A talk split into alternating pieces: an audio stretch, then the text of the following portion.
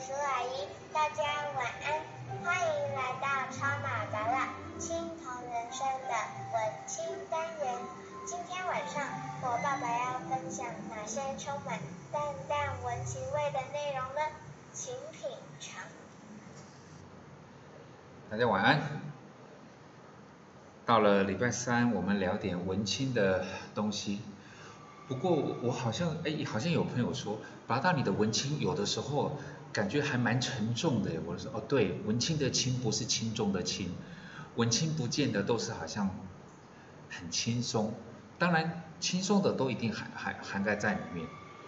但是有一些我们讲说，不管是在人生啊、交友、人际关系，甚至是家庭、亲子互动，有些即便是跟铜臭没有关系的，但是。他坦白讲也没那么的轻松悠闲，他多多少少有一点点沉重。就像我我最近看到了一篇文章，它的标题吸引我点进去，就是说我为什么要离开待了十年的台积电？很多人我猜想吧，我我我当然没有完完整整的认识这个作呃作者，但是我们可想而知。无论那个是叫做台积电、台塑、中钢、邮局，然后公家机关，是不是这些都有个共同的特点，就是说，哇，那个又好又稳定，福利也不错，未来的退休的一些规划，包括退休金来讲话，应该都是不用太担心的一种所谓的好的职场，所以。标题虽然是说我为什么要离开待了十年的台积电，我们不妨把它改成说你为什么要离开还不错的职场？我们当然不假设作者离开台积电是因为他爆肝准备要过劳死，他没有这个意思哦，各位你不要误会人家哦，人家并不是因为说在台积电感感觉好像要拿命去换钱。那个可能是有那个钱是留给别人花的，不是这个，不是这个意思。他写了四点很文青的四点，我我跟各位说明一下。他说他为什么要离开？第一个就是我要实践心中的理想人生。当然理想人生有不同的呈现方式，但是他说哦，我第一个是我要实现心中的理想人生。那第二个呢？这是我主动的选择，所以说他并不是好像被赶走的，这个对他来讲很重要，这是我主动的，主动的。然后第三个呢，是我希望我自己人生的意义是我自己创造的，它叫做自己赋予人生的意义。OK，很文青哦，超文青。最后一个呢，就是他想要把他的遗憾降到最低，也代表是说他有一个人生的意义。他有他人生想做的事情，待在台积电他做不到，所以我必须要离开台积电，离开中钢，离开台塑，离开邮局，离开公家机关，我必须要追求我的梦想，圆梦，把我的遗憾降到最低。基本上，我我个人不觉得这样有什么不妥。包括就是说，你读了博士去卖鸡排，对我来讲，这本来就没什么不妥。不过我延续延续刚刚这样子的概念，就是我倒还蛮希望他能够加上第五点，就是第五点就是，即便失败，也不会造成别人的困扰。各位可以理解吗？很多很多人，当然包括我在内，我们在追逐自己的目标理想，包括刚刚就是那位作者他所写的，就是我要把我的遗憾降到最低，就是每个人都是有梦嘛，逐梦嘛，对吗？但是逐梦有逐梦的理由嘛，包括就是刚刚就讲到说啊，我的理想啊，台积电虽然赚的钱不不少啊，然后福利很好啊，以后的退休都没有问题。但是他有一个梦想想要去执行，他不希望这个梦想没有办法实现，他觉得失去了人生的意义，甚至他的人生会有遗憾，所以他主动的去执行了这件事情，我觉得没有问题。但是，我个人会很希望，我个人也会这样子，就是你的这个决定不会让其他人受到拖累，我必须这么讲。如果说今天今天，当然我不是特别针对作者了，而是说当你要去逐梦的时候，我们这么说，如果你已经结了婚，如果你还有两个孩子，你在逐梦的过程中。辛苦你还是很开心，对不对？你的身体很疲倦，但是你的心一点都不累，对不对？但是你有没有可能因为在这个逐梦的决定上面，你影响到的是别人？有没有这个可能？我没有说一定，而是说这个会是我认为必要的考量的地方。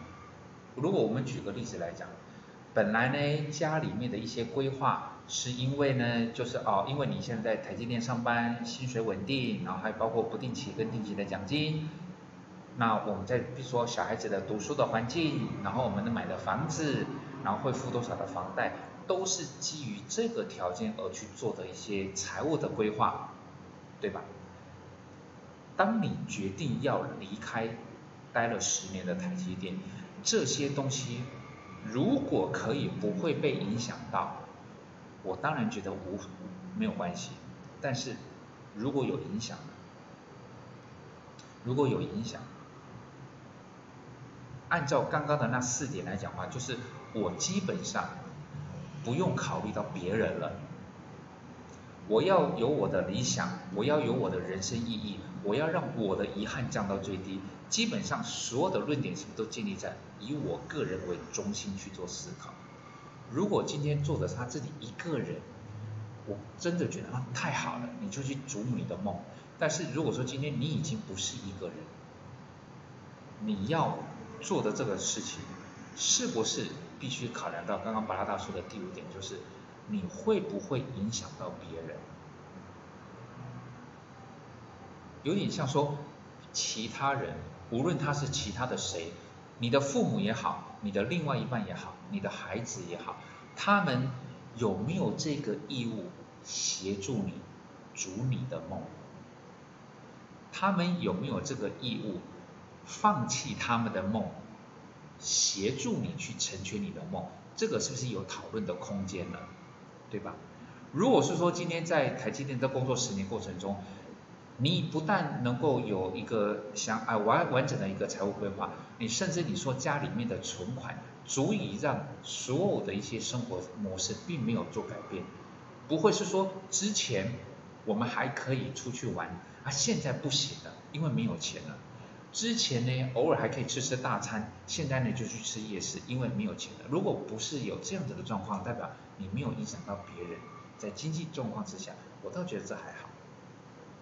不过这不是唯一的考量哦，你的理想。如果是需要投入很多的时间，而耽误到你跟你家人，包括你跟孩子之间的互动，这个算不算是你在逐梦的过程中，你影响到别人？我知道这是两种截然不同的考量的方式，一个叫做我要让我的遗憾降到最低，我要赋予我人生意义，我要追逐我的梦想。而且是这是我主动的，一切都是以我为考量。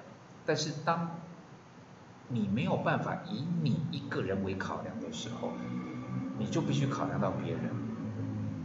这一点是我一个作者，我猜想，哦，不能这么说，我必须假设他是一个人，所以他做的这个所谓的转折，没有什么不对，因为你如果。做了这个决定不会影响到别人，更重要的是，就算你垮了，你也不会害到别人的。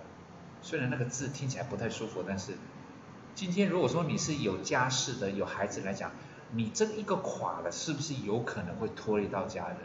你要不要考虑一下？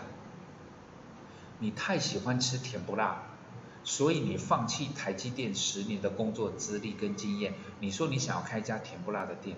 倒了会不会对你的家人产生影响？这一点你有没有考虑？你有没有考虑？一个人真的没关系，但是如果是说你有一些人都是在你的人生中，我会比较建议各位追求理想，那叫做完美。但是完成跟适合的人生，其实也不见得是一个糟糕的选项。因为有的时候我看的就比如说逐梦啊、追求来讲，我看到的都是一种自我实现的一种追求。我还是那句话，如果你是一个人，欢迎你去自我实现。但是如果你是有一些人呢，我会希望你可以多想一想。再来就是，如果你是一个人，但是如果说你的整个逐梦的过程万一失败了，你不要拖累你爸妈呢。你不要拖累你爸妈，就说已经七老八十来讲，还要为了为了孩子的梦想失败，就说他们不但把退休金砸进去了，然后还要在这么大的年纪还出去工作，因为要帮儿子还债，这个同样也是考量的范围，对不对？我知道这个东西不是那么轻松啊，但是有一点点沉重。达到觉得这个是不同的价值观。一个人可以做你喜欢做的事情，但是你要考量一下，万一失败了，你会不会拖累你的家人？你的一个人，我只是假设你只是还没结婚生子而已。但是如果你还有父母来讲的话，你的这个决策跟理想的追逐会不会产生他们的困扰？我还是会建议各位你想一想吧，OK 吗？祝各位晚安。虽然有点沉重，那就开开窗吧，吹吹晚上的凉风来讲话，应该还蛮舒服的啦。晚安。